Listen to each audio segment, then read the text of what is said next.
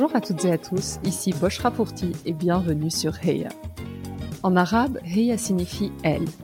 C'est parce que ce mot n'est pas suffisamment utilisé pour parler de réussite et d'ambition féminine que j'ai décidé de lancer ce podcast. Les inégalités et la sous-représentation liées au genre sont malheureusement une réalité, et une approche intersectionnelle ne fait qu'amplifier ces phénomènes. Chaque épisode est une conversation où j'invite une femme de culture arabe à venir partager son histoire et évoquer sa réussite. Mes invités ont toutes des backgrounds et trajectoires différentes. Elles sont journalistes, entrepreneurs, écrivaines, artistes ou encore médecins, et vous serez, je l'espère, inspirés par leur réussite. L'objectif de ce podcast est double. Tout d'abord, promouvoir une image différente de la femme arabe en mettant en lumière ses parcours exceptionnels mais aussi aider les plus jeunes ou celles en quête de renouveau à trouver des rôles modèles et ambitionner leur avenir.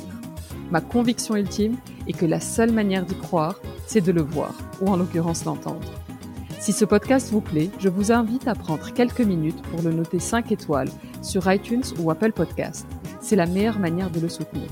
Sans plus attendre, je vous laisse découvrir notre invité du jour je suis très heureuse de partager avec vous l'épisode de cette semaine dans lequel j'ai le plaisir de recevoir Soraya, mama chef chez Meet My Mama. Cet échange nous plonge dans l'histoire d'une maman kabyle algérienne arrivée en France à la suite d'un mariage express. J'avais récemment reçu Donia Souad, l'une des fondatrices de Meet My Mama, à la fois traiteur engagé et école de formation. Très touché par ce magnifique projet et les histoires des mamas, il m'a semblé tout naturel de proposer à Donia d'organiser un interview avec l'une d'entre elles. Dans cet épisode, Soraya revient sur son enfance heureuse entre Alger et les montagnes kabyles. Elle nous entraîne dans l'Algérie des années 80 et ses rêves de jeune fille empreints de liberté et littérature. Elle relate également ses premiers pas en France. Malgré une certaine ressemblance entre les deux pays, cette arrivée constitue un choc et elle fait face à un mur de désillusion. Soraya retrace les événements de sa vie et revient sur sa volonté de vivre à tout prix une vie désirée qui l'a amenée à rebondir et finalement rejoindre l'aventure Meet My Mama. Enfin, nous avons discuté de maternité, charge mentale, mais aussi de la perception parfois faussée de la position des femmes en Occident versus celle des pays du Maghreb. C'est un épisode plein d'émotions qui m'a personnellement beaucoup touchée. Sans plus attendre, je laisse place à la Heya du jour, Soraya Kezo. Bonjour Soraya. Bonjour Bouchra, comment tu vas? Je vais très bien et merci beaucoup d'avoir accepté mon invitation. Je suis ravie de t'accueillir. Tu es la première maman de la génération de de mes grandes sœurs ou de ou de ma maman, donc je suis ravie. Ravie également. Soraya, dans le podcast, je commence toujours par, les débuts. Donc si tu es d'accord, est-ce que tu pourrais, nous parler de tes origines, nous parler un peu de ton éducation, de ton enfance, où a grandi, la petite Soraya, dans quel environnement? Soraya, elle est kabyle d'origine parce que ses parents, c'est des Kabyles qui viennent de Kabylie. Mon père vient descendre des montagnes de Kabylie, presque à Dodane. Il vient à Alger, pas encore tout à fait l'indépendance, mais ça y est presque. Il avait 12-13 ans, quelques années plus tard, à 19 ans, il se marie avec ma mère, qui était elle à Béjaïa, et, puis l'histoire commence là. Née une petite fille, la première de la famille euh, il paraît qu'ils ont fait une grande fête. Ça m'a étonné. Il y a eu le mouton, il on garde ça pour les garçons. Moi, j'ai eu droit à toute euh, une cérémonie. Je, suis heureuse et flattée de, de cette place qu'ils m'ont donnée.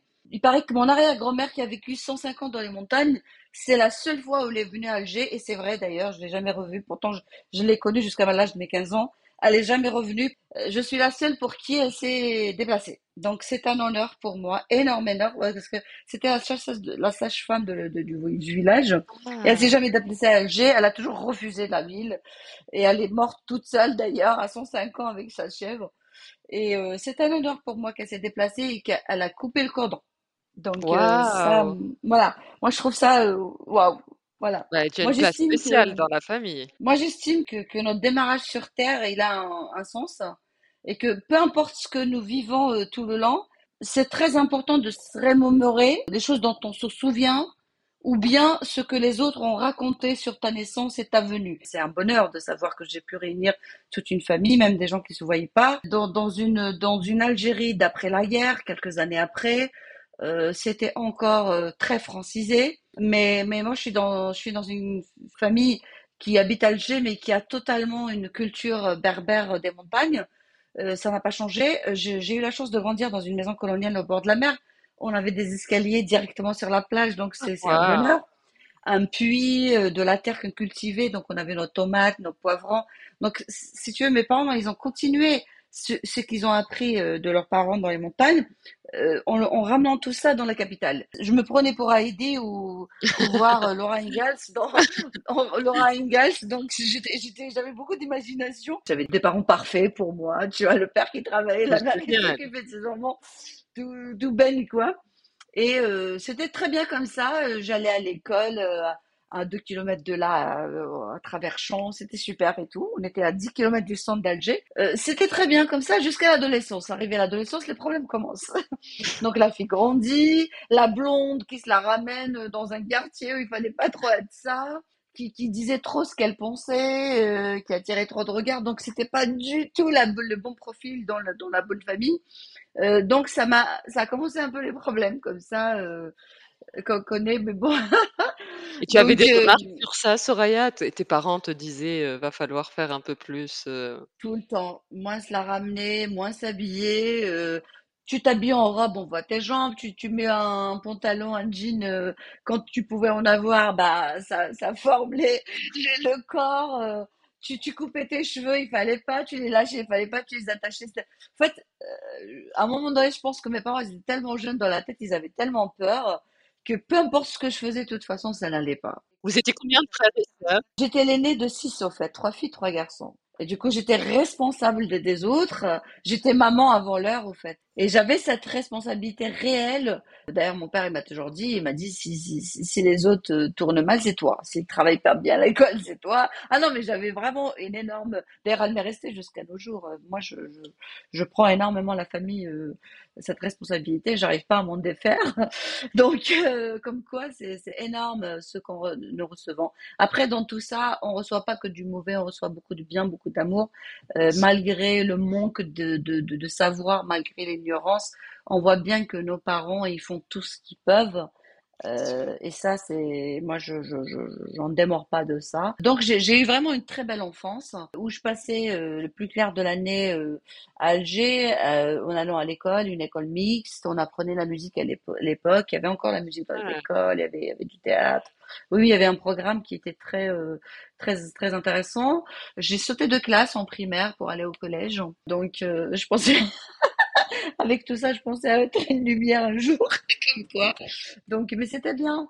Euh, c'est une fierté, ça, pour le coup, pour ton, euh, pour ton, papa, pour ta maman, le fait de sauter de classe, de voir que sa fille euh, est, très douée. Est-ce qu'il y avait une reconnaissance par rapport aux études à ce moment-là? Je trouve ça assez intéressant. Oui, c'est très intéressant parce que j'en ai parlé avec eux plus tard. J'avais besoin de reconnaissance. D'ailleurs, ça m'a ça m'a suivi toute ma vie ce besoin de reconnaissance. Comme quoi, c'est très important et on n'en parle jamais assez. En fait, c'est très important euh, de montrer à l'enfant euh, les qualités qu'il a, ou, s'il lui manque des choses, de lui montrer qu'il peut les faire, et ne pas toujours axer sur ses défauts. Moi, je pense que malheureusement, mes parents, ils se sont plus axés sur les choses qui les dérangent que sur beaucoup de qualités. Tu parles trop, tu parles trop de français, tu la ramènes trop, tu dis trop ce que tu penses, que tu as de très bonnes notes et, et que tu es doué. Du coup, ça, c'était le problème de manque de reconnaissance et de manque de témoignage d'affection, de reconnaissance. Je pense que c'était un gros, gros frein dans ma vie. Ça m'a suivi et je l'ai compris très, très, très tard d'ailleurs. Et moi, je n'hésite pas à en parler parce que, surtout quand on est jeune maman euh, ou quand on a envie d'avoir des enfants, moi, je pense que c'est très bien de témoigner de ça parce que, euh, comme je dis toujours à mes enfants, euh, au fait, on n'a pas de diplôme d'être parent ni maman même maman, je veux dire, personne ne dit qu'une femme doit être maman euh, d'emblée. On lui a pas donné ce diplôme, ni au père, et, c'est un apprentissage, et d'une personne à une autre, on est prêt à apprendre, on est prêt à donner ou pas. Ça dépend ce que nous avons reçu. Du coup, il faut jamais blâmer les parents pour le rôle qu'ils ont, parce que peu importe, ils font toujours de leur mieux. Non, exactement. Puis chacun fait avec ce qu'il a et ce qu'il a reçu. Et... Voilà. D'ailleurs, il y a un proverbe arabe, arabe que j'affectionne euh, qui dit in la Celui qui n'a pas la chose ne peut pas la donner. Donc, euh, Exactement. Si t'as pas reçu de gratitude dans ta vie, tu peux pas en donner à tes enfants. T'as pas reçu d'affection, tu peux pas le témoigner. Même pourtant, tu les aimes. Tu as étudié, euh, du coup, tu disais, tu as été à l'école, tu as sauté de classe. Jusqu'à quelle, euh, jusqu'à quelle classe tu as été Alors, euh, après, été au collège. Dans les années, à partir de 82, 83, j'étais, j'étais au collège. trois, trois ans plus tard, j'étais, j'étais dans un lycée et, j'ai suivi un cursus littéraire alors que tout le monde me disait, tu dois suivre un cursus scientifique. mais moi, c'était, j'ai suivi mon cœur. Je suis comme ça dans la vie. Je suis toujours mon cœur. Après, ça me joue des tours, hein j'ai tendance, tendance à trop suivre mon cœur au détriment de ma raison. Euh, on a, on a essayé de me persuader de suivre un cursus scientifique. Je n'ai pas voulu. J'étais tellement dans la poésie, dans la lecture, dans l'écriture que que j'ai changé. J'ai suivi un cursus scolaire littéraire. J'ai eu mon bac littéraire. Euh, au lycée, j'écrivais des articles en français, en arabe, dans des revues à l'époque au lycée. Euh, j'étais contente de le faire. J'ai fait partie d'un groupe de féministes algériens à mon âge, alors que tous, le groupe, il, avait 20 ans et plus. Moi, je, je, faisais partie de ce monde très très jeune hein, quand je pouvais. Euh, et, et j'étais comme ça dans, euh, dans toutes les causes humanitaires. Je voulais être reporter sans frontières frontières. C'était, c'était ça que je voulais faire. Euh, je, je, je voulais toujours défendre une cause, en fait. J'étais vraiment le profil type qui voulait faire de sa carrière professionnelle euh, un bon, une bonne porte pour défendre une cause, quelle que soit la cause dans le monde entier. Pour les femmes, pour les enfants, pour, euh, pour, voilà. C'était vraiment, j'avais ce besoin énorme en moi de défendre une cause et, et je pensais pouvoir le faire. Peut-être que je l'ai fait d'une autre manière, mais euh, en tout cas pas de la manière dont, dont je croyais à l'époque. Et, et j'ai continué comme ça dans une dans une Algérie qui commençait à changer je voyais le changement, mais je l'ai compris, je l'ai pas compris à l'époque. Euh, le changement de, l'intégrisme qui arrivait, tout ça, des changements euh, au profil de femmes des choses comme ça. Je le voyais arriver, mais euh, j'avais pas compris l'ampleur de la chose. En même temps, j'étais dans une dans une famille, dans une situation où, où moi, j'avais pas le bon profil, la bonne place. Donc eux, ils étaient malheureux, moi aussi. Et euh, l'année de mon bac, je rentre travailler dans une banque, pas, pas loin de chez moi, en même temps en faisant des études. J'ai eu la chance qu'on m'intègre là-dedans et euh, j'ai appris déjà à travailler à l'âge de 18 ans euh, dans une banque, à m'occuper des comptes de devises, des choses comme ça, chose qui n'était pas donnée à tout le monde. Ah non, ça aussi, c'est une chance. Non, c'était, c'était. Donc j'ai, j'ai, j'ai, j'ai eu droit à un, ce qu'on appelait à l'époque un computer, donc c'était le nom qui est resté avec l'imprimante de l'époque. C'était pas évident d'avoir ça en 80, 86, 87, vraiment, pour un, adolescent de 17-18 ans. Moi, j'ai eu la chance de, de, de, pouvoir déjà toucher à ça. Je me rends compte maintenant à quel point c'était avant-gardiste, hein, c'était pas donné tout le monde. Et en 87, 88, je, je fais ma terminale, je passe mon bac, donc je pensais faire une faculté de, de, de, de, lettres, euh, la fac centrale, la plus grande fac à l'époque, à Alger Centre, super belle fac et tout. Je voulais vraiment faire partie de ce monde-là. C'était le monde qui me faisait rêver. L'emplacement, il est magnifique, l'architecture est magnifique. Et puis, euh, ce, les langues, c'est quelque chose qui me parle énormément. Je pensais faire ça, et le, le destin, le hasard, euh, le choix, je sais pas comment. Ou bien un combiné de tout ça fait que je l'ai pas faite la frustration de, de, de, de, toute cette pression familiale a fait de moi à un moment donné, euh, je voulais juste changer de vie ou peut-être inconsciemment. Je rencontre une mère et sa, et sa fille dans un bus, mais en discutant, euh, voilà, d'où tu viens, euh, quel âge, où tu habites. Et moi, naïvement, je réponds. Et, et j'habite là et je travaille là et je fais ceci et cela. Quelques jours plus tard, euh, ces deux femmes viennent me voir et me disent bah écoute, nous on a euh, un fils euh, en France, il cherche à se marier avec une jeune femme d'ici et tout. moi je rigole, je me dis bah, moi je m'attendais à tomber amoureuse. Comme dans les livres. le, le, dans côté. Les livres, je je lisais beaucoup de livres et donc trop d'imagination dans ma tête.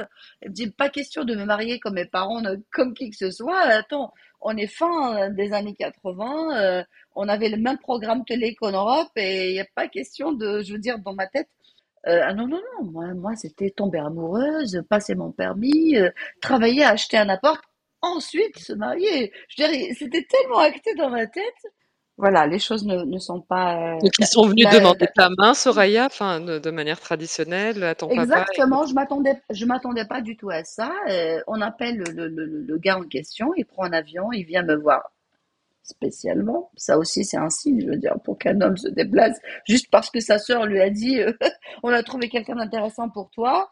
C'est bizarre, mais bon, c'est comme ça. C'est une autre époque aussi. Voilà, c'est une autre époque comme ça. Mon mari se fait en trois semaines.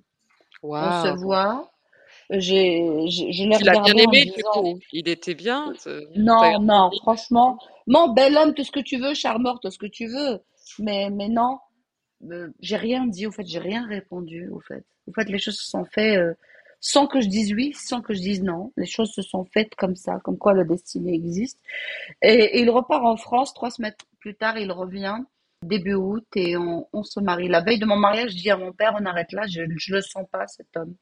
Hmm, c'est pas moi, je je veux pas me marier. Il me regarde et me dit, mais je savais que tu allais me ramener des problèmes. Il me donne une gifle, il me donne une claque, il me dit, mais ça va pas, non. Il y a un mariage qui se prépare, toi tu me dis, je veux arrêter là, demain c'est ton mariage je le sentais pas, l'homme, je le sentais pas, je sentais pas, je dis non. Bon, ben, j'ai fait comme il fallait, je me suis mariée, je suivais le, mouvement. Une semaine plus tard, je me retrouve en France, euh, un mois d'août 88, euh, euh, dans une France qui n'était pas tout à fait différente, mais pas tout à fait pareille qu'Alger. La première des choses qui m'a frappée, c'était la froideur des gens. Je trouvais les gens très froids, chose que je détestais, moi perso. J'ai commencé comme ça ma vie euh, avec un homme que je connaissais pas. Je découvre un homme très violent, très dur, beaucoup de choses qu'il ne fallait pas. C'est pas grave. Un an plus tard, j'ai mon fils, et puis après, la vie s'enchaîne. Raya, excuse-moi, juste, je te coupe. Je voulais juste une petite question avant qu'on rentre dans le détail. Est-ce que la France était quelque chose qui te faisait rêver? Non, du euh, tout. Ah, du tout. La, la, littérature ou les livres, etc. Est-ce qu'il y avait un fantasme ou pas, du, pas vraiment? Euh, Franchement, à l'époque, j'avais pas besoin de vivre en France pour avoir accès à la culture française. Bien sûr, j'allais pas à l'opéra. Euh, euh, à l'époque, il y avait tout. On, a, on était calqué sur la France dans l'éducation, dans les livres, dans les programmes télé. Donc, il n'y avait pas ce besoin. Dans les journaux, il n'y avait vraiment pas ce besoin d'aller en France. J'étais très bien à Alger. Je partais au travail sur la corniche au bord de la mer. Je, je, j'allais à pied là où je voulais. J'avais le soleil. J'avais, j'avais vraiment pas euh, été intéressée par les. C'est vraiment un pur hasard. Et puis après, peut-être que les, les, choses sont bien faites parce que sinon, euh, parfois, je me dis, est-ce que euh, si j'étais restée là-bas, est-ce que pendant la dizaine de noirs d'Algérie, j'aurais été comment? Ça aurait été quoi à ma place? En fait, je me suis posé la question. Est-ce que j'aurais été militée, on m'aurait égorgé je me suis posé plein de questions euh, pendant ces, ces, ces, ces années-là et je me dis bon si je suis là c'est que ma place a été là tout simplement. Bien sûr. Donc arrivé en France, donc tu sors de cette Algérie lumineuse, éclairée aussi dans toutes les dans, dans, dans tous les sens du terme, avec ce mari que tu connais pas vraiment, mariage en trois semaines, août, Paris, la froideur, la grisaille peut-être. comment tu te mmh sens? Comment se font ces, ces premiers jours? Euh, une année très difficile parce que, bien sûr, quand tu es une jeune fille à 19 ans, euh, tu rêves d'un prince charmant, encore plus les années 80, d'un homme qui prend soin de toi, comme ça tu lui donnes tout en retour. Et je, je débarque, euh, je trouve que ce qui était mon mari à moi était le mari de quelqu'un d'autre alors que je le savais pas, je découvre. Il était marié avec quelqu'un c'est ça ce que oui, oui, il venait de divorcer, ça faisait pas longtemps, donc c'était très récent. Je ne le savais pas, j'apprends tout ça. Je trouve euh, toutes les affaires de, de, de, de, de l'ex-femme de, de, de, de, ce que fut mon mari. Je découvre un homme qui est pas du tout le prince charmant comme je m'attendais, autoritaire, pas bienveillant du tout, et là, ce fut la catastrophe une France froide, une carrière qui a, qui brisée du jour au lendemain, des rêves qui se sont envolés euh, de jeunes filles, euh, une liberté arrachée, à l'encontre de tout ce que j'ai été. Au fait, tout le contraire de ce que j'aspirais. Mais comme j'ai été élevée, euh, il fallait résister, il fallait faire bonne figure et, continuer la route malgré tout. J'ai été élevée comme ça. Hein. Je me suis pas enfuie, j'ai rien fait d'autre, j'ai juste continué en me disant ça va aller un jour. Et euh, de fil en aiguille, euh, en 89, j'ai mon fils, euh, l'année du bicentenaire. J'ai découvert les, balles dans la rue, mais aujourd'hui, il n'y en a plus, c'est dommage.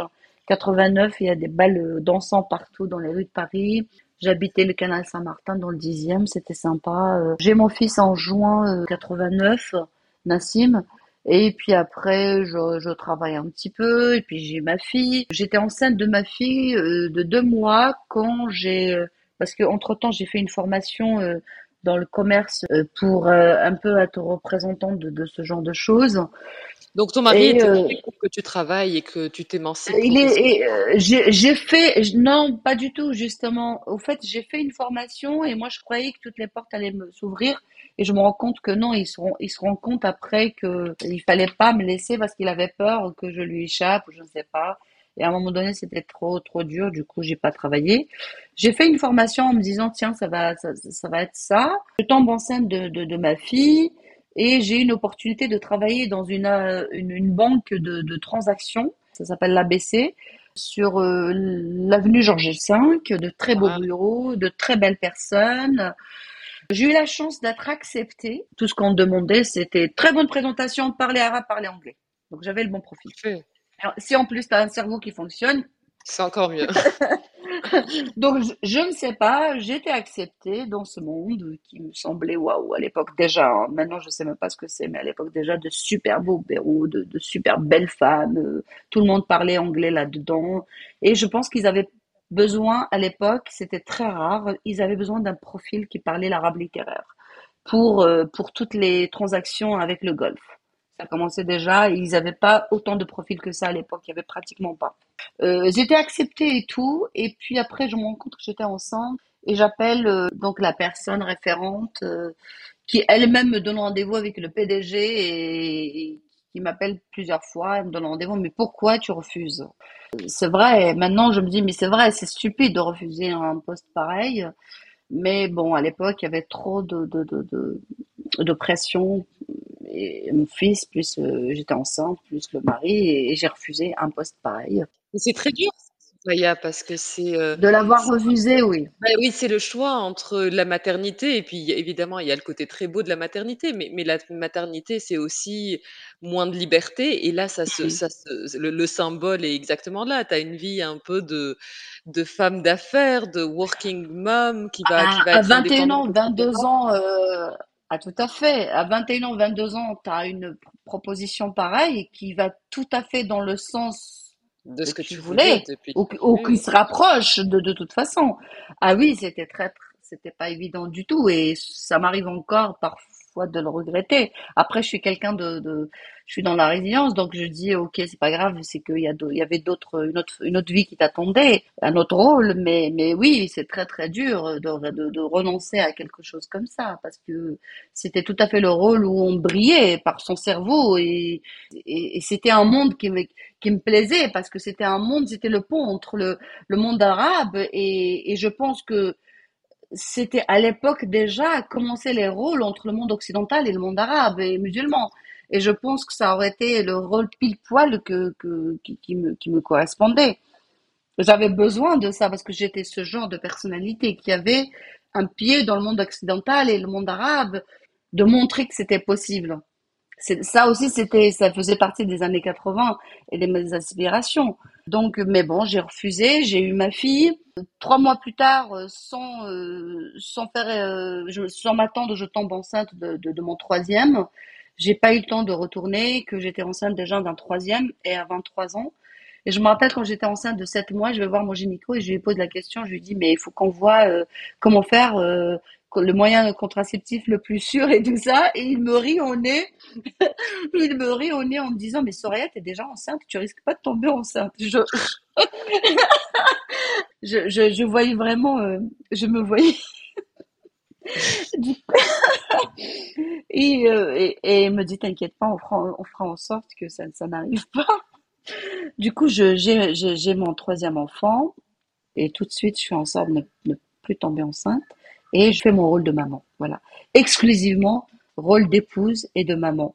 Et j'occulte mon rôle de femme, de moi-même et de rôle de professionnel et de faire partie euh, un jour d'un monde. Euh, c'était juste rôle de maman, rôle d'épouse.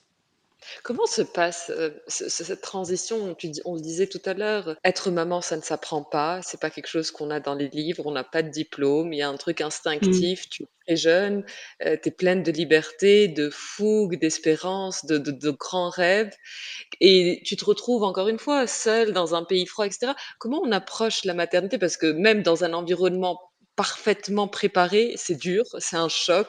Qu'on le veuille ou non, il y a le côté très beau qui est très médiatisé et montré, mais il y a Oui, côté aussi un côté très, très dur et que comment ça se passe? Parce que tu es encore toi-même un bébé, un peu Mais déraciné. mais tu fais, mais tu fais bien de, de, de parler de ça, pardon, parce que, parce que on parle tellement du beau, du côté euh, beau de la maternité, mais c'est un tabou de la part des femmes. Enfin, c'est un tabou dans la société encore occidentale. Hein. Je parle même pas de nos sociétés à nous.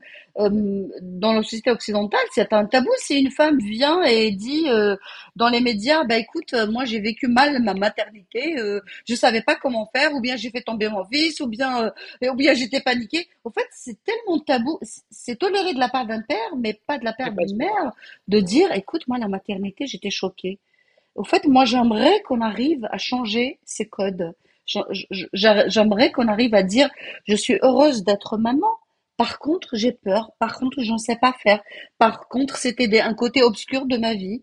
J'ai gardé de mauvais souvenirs. J'aimerais qu'on arrive un jour à parler de ça avec liberté. Bah, c'était dur. Pourtant, j'étais l'aînée de six. Ça veut dire que j'ai l'habitude de faire des biberons, de changer des couches, de garder des enfants. Euh, et, pour- et pourtant, c'était très dur. Je me suis retrouvée avec un... Quand j'ai eu mon troisième, mon aîné, il avait deux ans et demi. Ma, la moyenne, elle avait 13 mois exactement. Et le dernier venait de naître. Pour vous dire que le troisième jour, quand je suis rentrée de la maternité avec le dernier, j'ai oublié de changer la moyenne. Le, premier était très, il bougeait tout le temps, il avait trois ans, donc il accaparait toute l'attention. Le bébé, c'est un bébé, donc forcément tu vas t'en occuper. Qui a subi, c'était la cadette. Et ben la pauvre, j'ai laissé toute une journée sans changer sa couche. J'ai oublié. Et tu vois, ce genre de choses, on n'en parle pas, parce que si on en parle, on passe pour une mauvaise mère. Moi, je veux le dire. C'est important de le dire, parce qu'il y a beaucoup de mamans, de jeunes mamans aujourd'hui, qui ont peur et qui, elles croient qu'elles sont mauvaises mères parce qu'elles ont oublié. Non, c'est juste que on est des humains.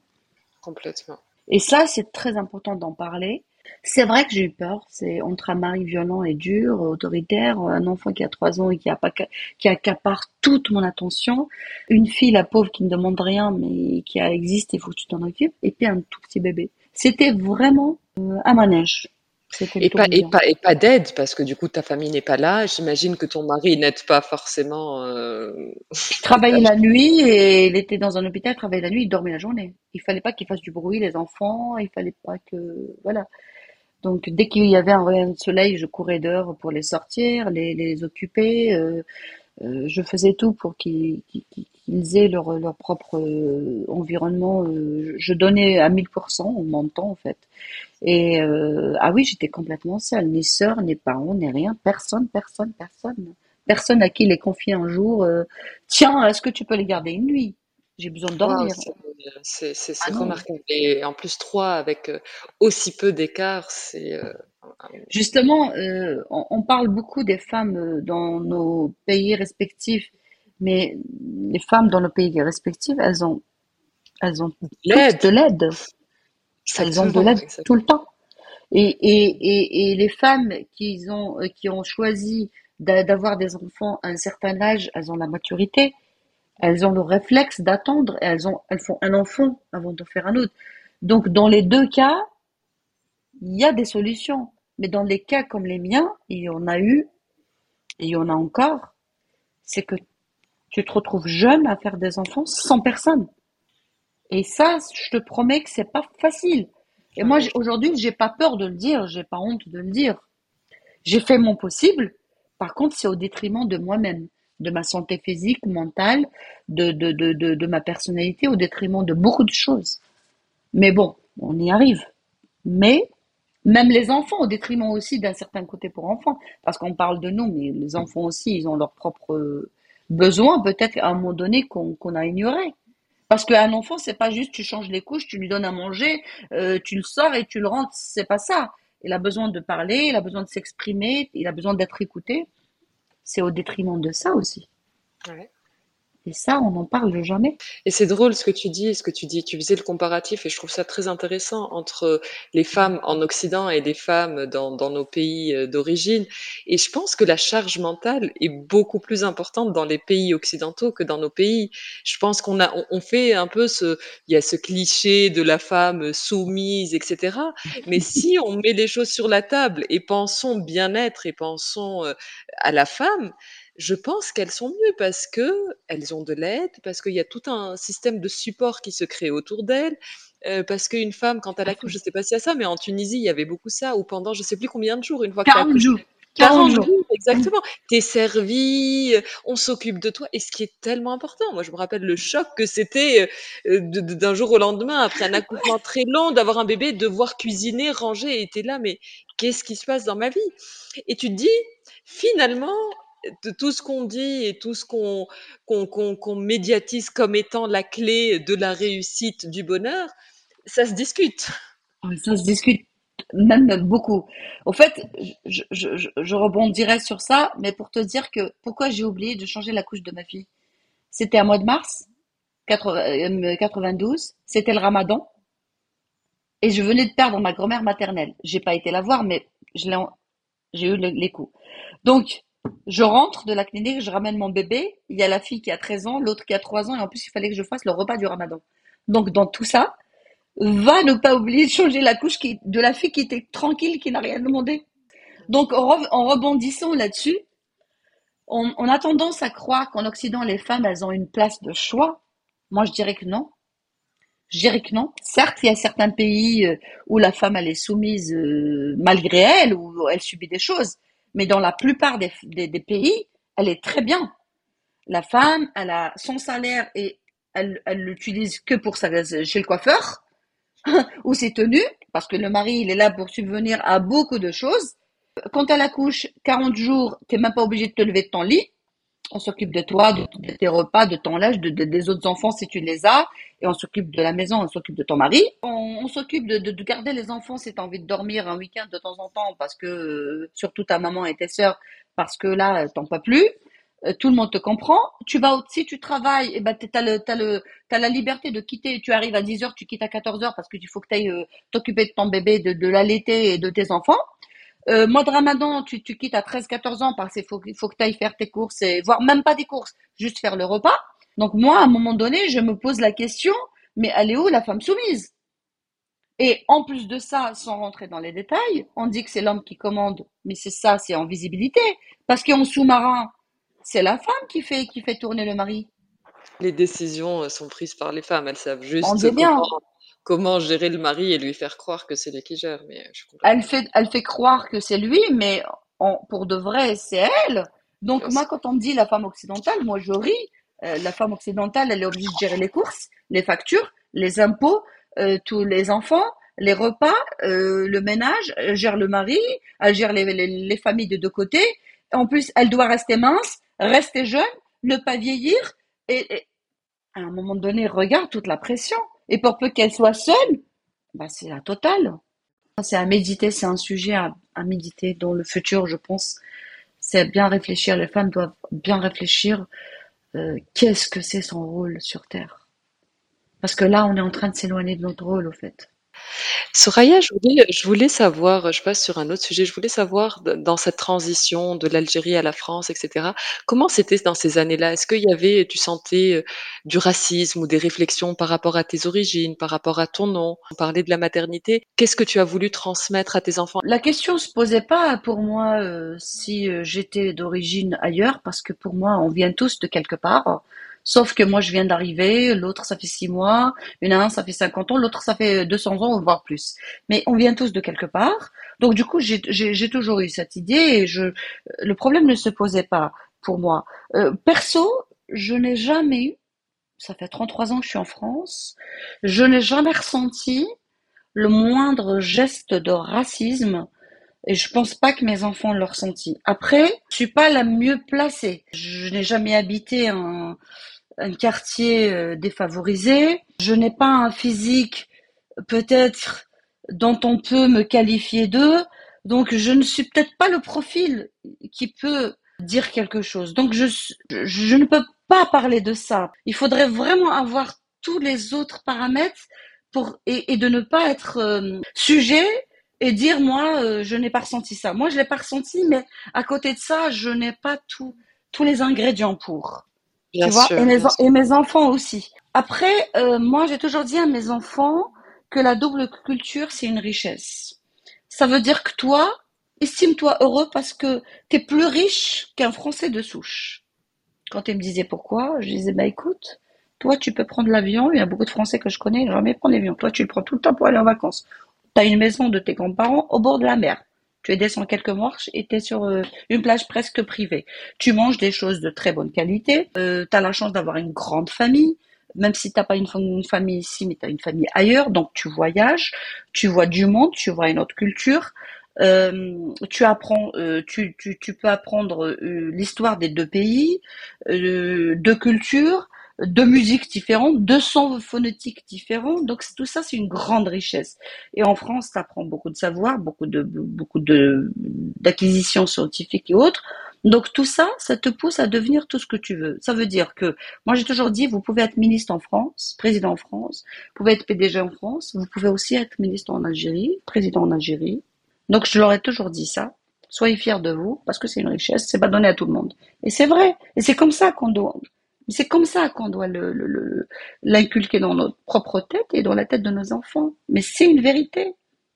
C'est une vérité. T'imagines, tu nais, t'as déjà, souvent dans nos pays du Maghreb surtout, t'as déjà deux langues maternelles. T'as l'arabe et le berbère. Et selon la région en Afrique du Nord, ils changent mais déjà, tu as deux, deux sons phonétiques déjà, rien qu'à la naissance. Tu rien demandé. En plus, tu vas à l'école, première année de primaire, tu apprends le français, le vrai français littéraire tel qu'il se doit. Donc, tu as une chance par rapport aux autres que le français soit une troisième presque langue maternelle. Tu arrives au collège, tu intègres l'anglais. Maintenant, d'ailleurs, même au primaire, il y a des notions d'anglais. Avant, c'était juste au collège. Et en plus de ça, tu as une deuxième, voire une, autre langue que tu, fais au choix, de l'allemand ou de l'espagnol. Mais c'est énorme comme chance. Soraya, je vais aller un peu plus, j'aimerais discuter de l'aventure Meet My Mama et de comment ça a commencé. Est-ce que tu peux nous raconter euh, comment toute cette, je pense que c'est l'un de tes fils qui, qui t'a fait une surprise et qui, qui, a été un peu le, qui, qui a créé un peu le, le, le, déclenchement de cette belle aventure? Est-ce que tu peux nous raconter ça? Eh ben, euh, j'ai vécu une vie comme ça, mouvementée pendant des années. En 2004, je fais ma fille, donc aujourd'hui, elle va avoir 17 ans. Euh, et j'ai continué comme ça. Et puis après, j'ai intégré la petite enfance. Et en 2012, je décide de divorcer. Je me suis dit, mes enfants, ils grandissent. Avec cet homme, j'ai, je, j'ai rien à partager. Et j'avais pas envie de partager juste la clé de l'appartement. Donc en janvier 2012, je me réveille un matin, je lui dis écoute. T'as quel âge T'as juste pour là Donc comme ça, je devais avoir dans les 44 ans, quelque chose comme ça. Et donc du coup, euh, un jour, je me lève le matin, en janvier 2012, et je lui dis écoute, t'as jusqu'au mois de juin pour prendre tout ce que tu as dans l'appartement et partir. Il me regarde. T'es sûr? Ah oui, tout à fait. Prends tout ce que tu veux. Je te demande rien. Juste on arrête là. Pourquoi? J'ai dit parce que moi j'ai pas envie de vivre avec toi. Moi l'idéal de d'un couple c'est mes parents. L'idéal d'un couple vieux c'est autre que ça. J'ai pas envie de partager que la clé. Bon, au mois de juin il arrive. Euh, je lui dis écoute on est au mois de juin. Il n'était pas sûr de ma démarche parce que j'ai jamais fait une démarche contre lui. Je pars en voyage et je reviens. Il avait tout pris de l'appartement. Tout tout tout tout tout. J'avais rien.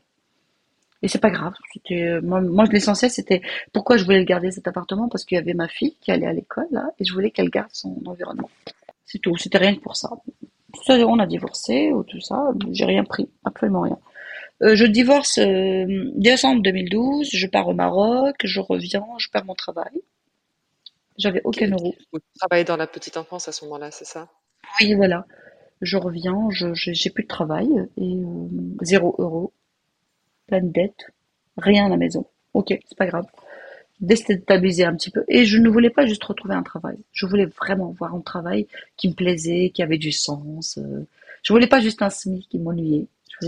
Et puis j'avais mon chômage. avec toi Non, non, non, ils, étaient partis. Ils Moi, mes enfants, ils sont partis très tôt, 18 ans après leur bac. Ils ont fait alternance. Chacun d'eux, il avait, il avait intégré. J'avais que la dernière et je me suis dit, tiens, il faut vraiment que je trouve quelque chose. J'avais deux ans de chômage et je me suis dit, je vais voir ce que je peux faire. J'ai fait plein de, de bilans de compétences, des choses comme ça. Et il y avait mon fils euh, qui venait de finir ses études et était parti en Asie euh, tester un petit peu ce qu'il a fait dans le, ses études de développement durable, aller, aller euh, creuser des puits pour des pays qui en avaient besoin et tout. Il revient au bout d'un an en 2017. J'ai commencé un petit peu à chercher aussi de son côté. Euh, quelques années auparavant, ils n'arrêtaient pas de me dire maman, t'as qu'à faire dans la cuisine, t'es faite pour ça. Euh, euh, je leur dis mais non, on est en France, il faut faire une école. je pense pas pouvoir faire ça en tant que en professionnel. C'est pas possible la cuisine, c'est pas possible. Je fais ça pour mes amis, pour vous, mais ça s'arrête là. Ils n'arrêtaient pas d'insister, comme quoi il faut écouter ses enfants et s'écouter soi-même, aller au-delà de ce qu'on croit sur soi-même. Et puis euh, voilà, euh, avril, mars 2017, je crois, mon fils, il me dit, mais écoute maman, euh, dis-moi ton jour, j'invite trois, trois, trois personnes à la maison pour dîner. Ok, bon, bah, ça m'a pas choqué, hein, parce qu'il a l'habitude de me ramener plein de monde, hein, c'est pas nouveau. Bon, bah ok, je choisis, et il vient dîner. Et c'est là où j'ai rencontré Youssef, Dunia et Lubna. Et on a dîné, on a eu un bon dîner, ils étaient contents, ils étaient ravis, ils posaient plein de questions. Et à la fin, ils m'ont parlé de leur, euh, de leur structure, de ce qu'ils venaient de créer et tout. Je les ai un peu pris de haut. Je te, je te, je te dis, oh, l'âge de mes enfants, les filles, elles sont encore à l'université. bon, ok, c'est pas grave, c'est pas grave. Je dis bah écoutez, bah euh, une semaine plus tard, je crois, Dunia m'appelle, elle me dit est-ce que tu veux qu'on se voit pour prendre un café? Ok, on a pris un café. Euh. Puis on discute, elle me dit mais tu t'attends à quoi? Voilà, voilà ce que nous nous allons faire. Voilà nous ce qu'on veut, on veut faire. Toi, qu'est-ce que t'attends? Qu'est-ce que t'attends Pour combien d'argent? Des choses comme ça, banales. Et moi, mes, prétentions, euh, je dis, bah, ouf, si j'arrive à faire 500 euros par mois, c'est bien. Parce que pour moi, c'était tellement euh, basique et je dis, bon, je rajoute ça à mon chômage et puis on verra bien où ça va nous emmener. Ok. Et eh ben, euh, dix jours plus tard, il y a Youssef qui m'appelle et me dit, écoute, Soraya, moi j'ai une entreprise là qui fait un événement, est-ce que tu peux faire? Je lui dis, mais je fais quoi? Youssef, je fais quoi? Je dis fais ce que tu sais faire. Et je pense que cette, cette réponse de fais ce que tu sais faire, moi j'ai besoin de ce, que, ce que je te disais tout à l'heure, la gratitude, la reconnaissance. Moi, à partir du moment où on me dit fais ce que tu sais faire ou fais ce que tu as à faire, après je soulève des montagnes. Moi, j'ai toujours besoin de ça. À partir du moment où on me le dit, on me le confirme, après je suis prête à tout. Je suis une personne qui est vraiment prête à escalader toutes les montagnes que tu veux. Il m'a dit ça, j'ai dit ok, fais ce que tu sais faire. Bon, j'ai fait un premier événement et puis un deuxième, un troisième. Puis on a fait plein d'événements pendant l'été là. Je pars en vacances, je, je chez mes parents, je reviens. Euh, on m'appelle encore. Ah bon, ok. Moi je pensais que c'était fini. On m'appelle encore et tout.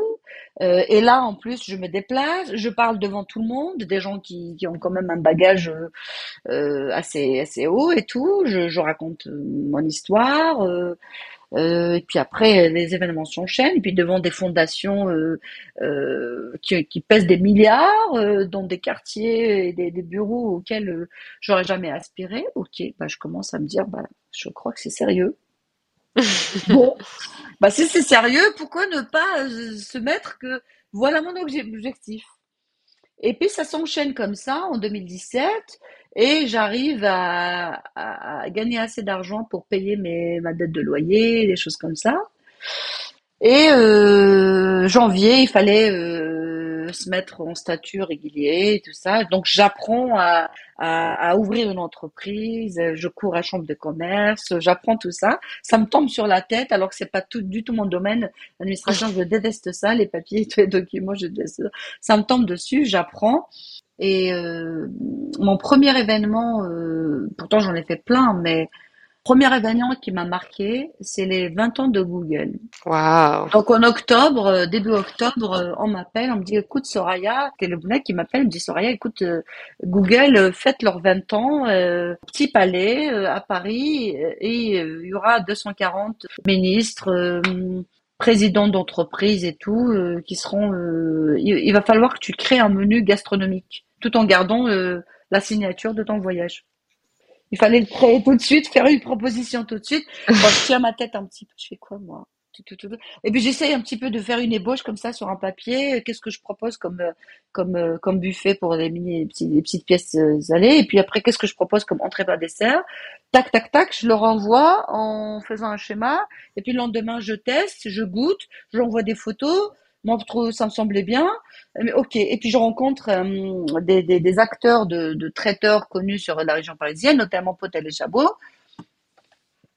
Et puis euh, voilà. Et du jour au lendemain, je me retrouve à faire un test dans des grands laboratoires dans le dans le 16e arrondissement, euh, avec euh, voilà des, des, chefs, 200 ans de vie de ce traiteur qui est connu. Ok, d'accord.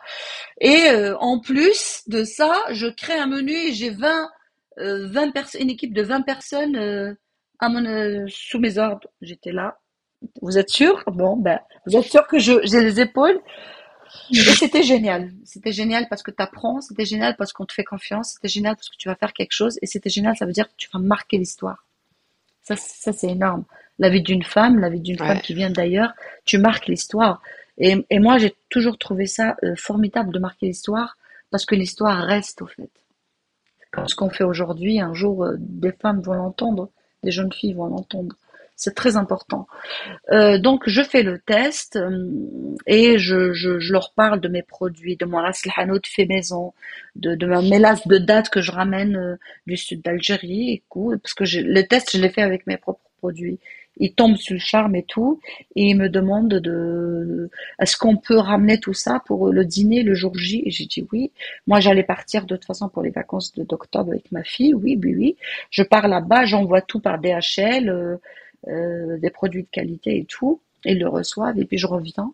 Et le 14 novembre, donc deux jours plus tard, je vais là-bas et on fait le dîner pour 240 personnes.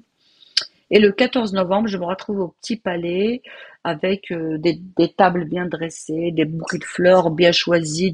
On me demande qu'est-ce que je veux comme, vaisselle, on me demande le choix des fleurs.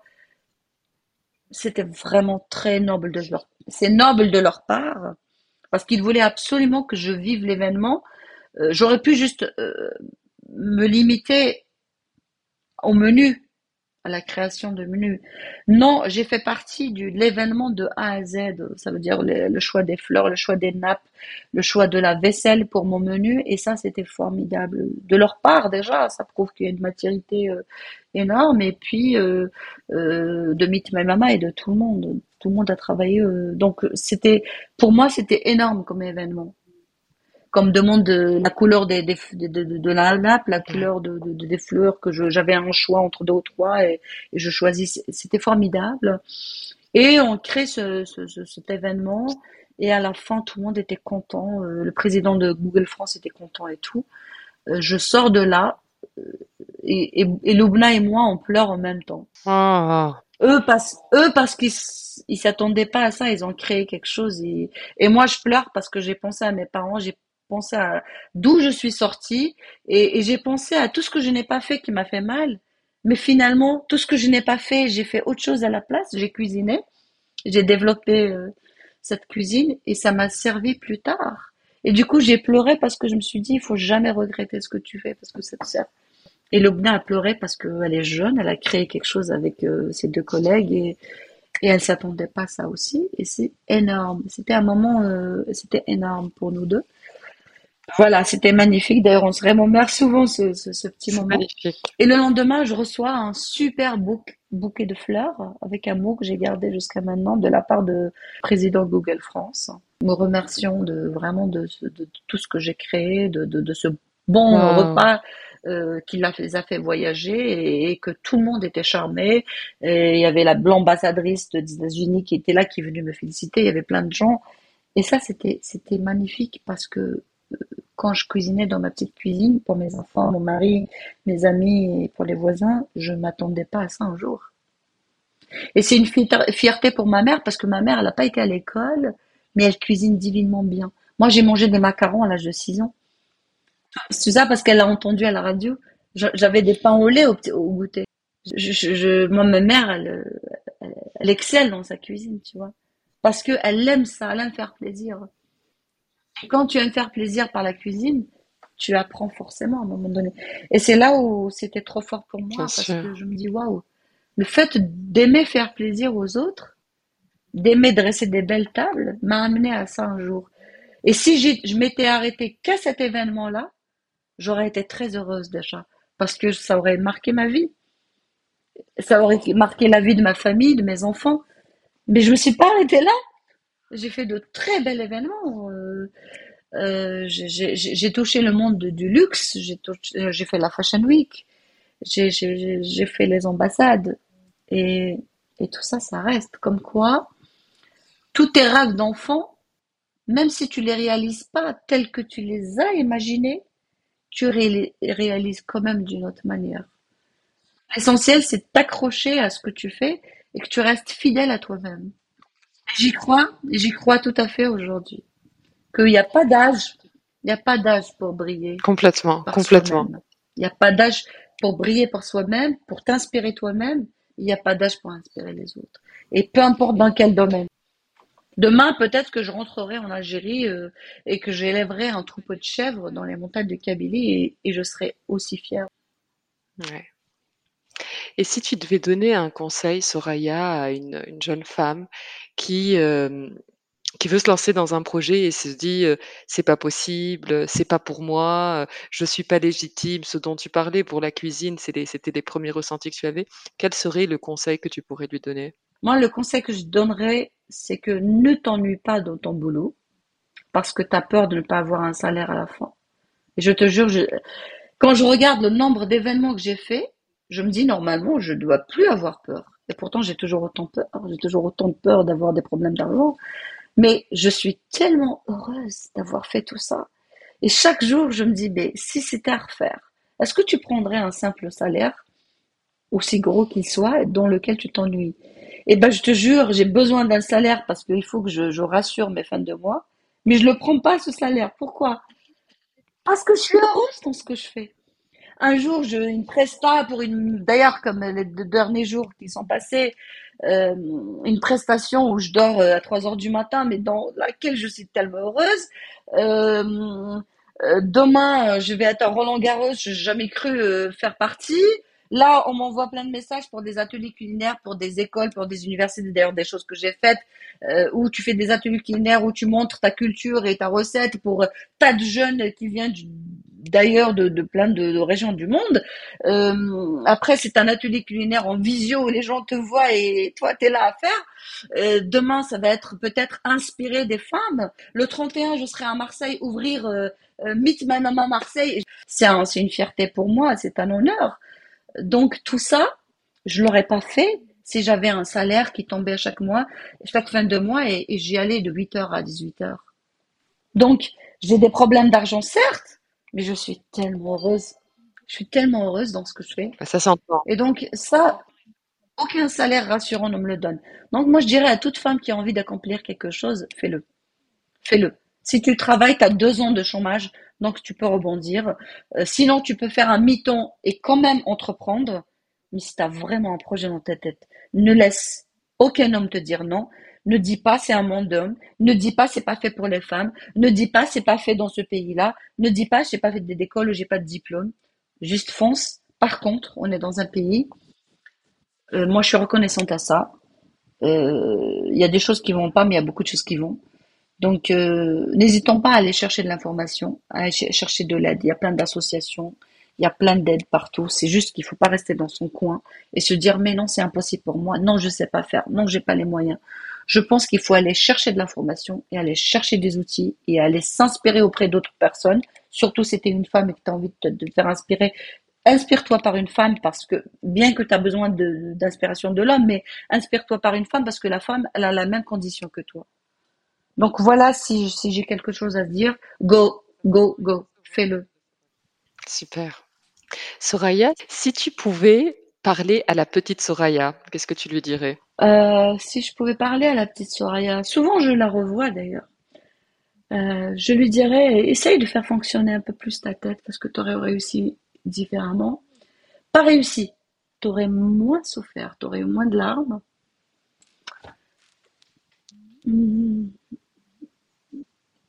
Je, je voudrais pas lui dire de moi écouter son cœur. Parce que le cœur de parce que le cœur de Soraya, c'est. Euh, mais je lui dirais quand même d'écouter un peu plus sa raison. Mais ne moins écouter son cœur, non. Elle n'aurait pas été ce qu'elle aurait été. Elle a un très beau cœur, en tout cas. On entend euh, toute la bonté et toute la beauté de son cœur euh, dans cet épisode, vraiment. C'est vraiment comme ça que je la vois. C'est que je me vois moi, et puis je la, je la vois souvent en face de moi. Votre petit enfant intérieur. Voilà, c'est ça. Et il faut garder son enfant intérieur. C'est vrai que le monde fait en sorte de le tuer en nous. Mais je pense que le proverbe chinois qui dit grand est celui qui a gardé son homme d'enfant, il a vraiment bien pensé, bien dit. Parce qu'on a tous besoin de, l'enfant qui est en nous, pas que de l'adulte, en fait. Parce que c'est les deux qui font l'équilibre de nous-mêmes. L'adulte tout seul, il est malheureux. L'enfant tout seul, il est malheureux parce qu'il a besoin de raison de l'adulte. Et c'est l'équilibre des deux qui font une, personne équilibrée. Sur ces belles paroles, encore mille merci Soraya. C'était un vrai, un vrai honneur de, t'avoir et d'entendre ta magnifique histoire qui, je suis certaine, va inspirer euh, beaucoup, beaucoup, beaucoup de femmes. Merci à toi. Merci pour cette euh, occasion. Ça me fait plaisir. Et puis, euh, nous les femmes, on doit avancer ensemble. Le jour où les femmes comprendront ça, on fera des grandes choses. Cet épisode de Heya est maintenant terminé. Je vous remercie sincèrement de l'avoir écouté jusqu'au bout, ce qui j'espère veut dire que vous l'avez apprécié. N'hésitez pas à le partager autour de vous, avec des amis ou sur les réseaux sociaux, c'est ce qui permet au podcast de grandir. Vous pouvez aussi le noter 5 étoiles et me laisser un petit commentaire, c'est un vrai plaisir de les lire. Si vous avez des questions ou voulez me suggérer une invitée, n'hésitez pas à me contacter sur la page Instagram Heya underscore podcast. À très bientôt.